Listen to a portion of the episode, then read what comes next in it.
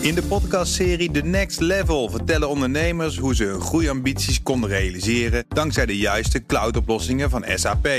Wat waren de uitdagingen, de oplossingen en hoe ging de uiteindelijke implementatie? Benieuwd naar hun verhalen en hoe zij met behulp van SAP ook hun toekomstige ambities kunnen behalen? Luister de podcast The Next Level via de BNR-app of je favoriete podcast-app.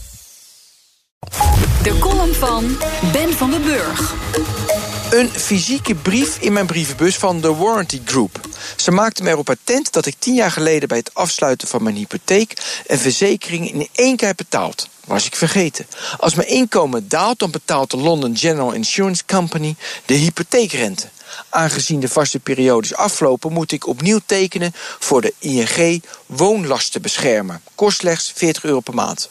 Ik teken het direct en het geld op de rekening van TWG Services te Amsterdam verschijnen.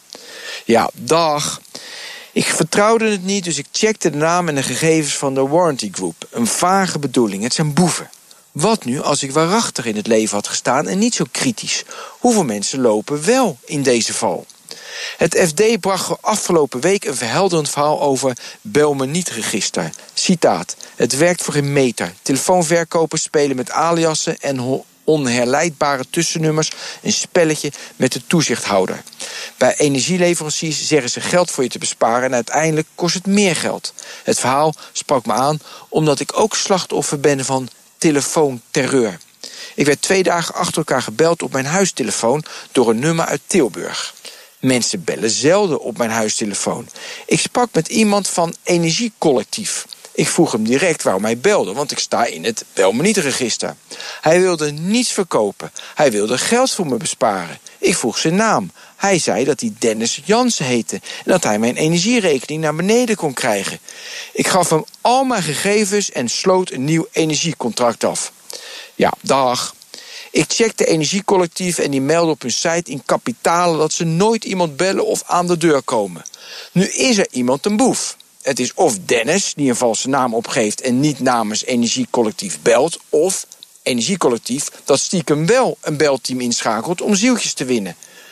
Wat armoede. Armoede die zelfs toeneemt. Uit het FD-stuk. De KVK constateerde vorige zomer een verdubbeling van het aantal callcenters van 369 in 2015 naar 768 drie jaar later. Dat bellen zal dus lonen.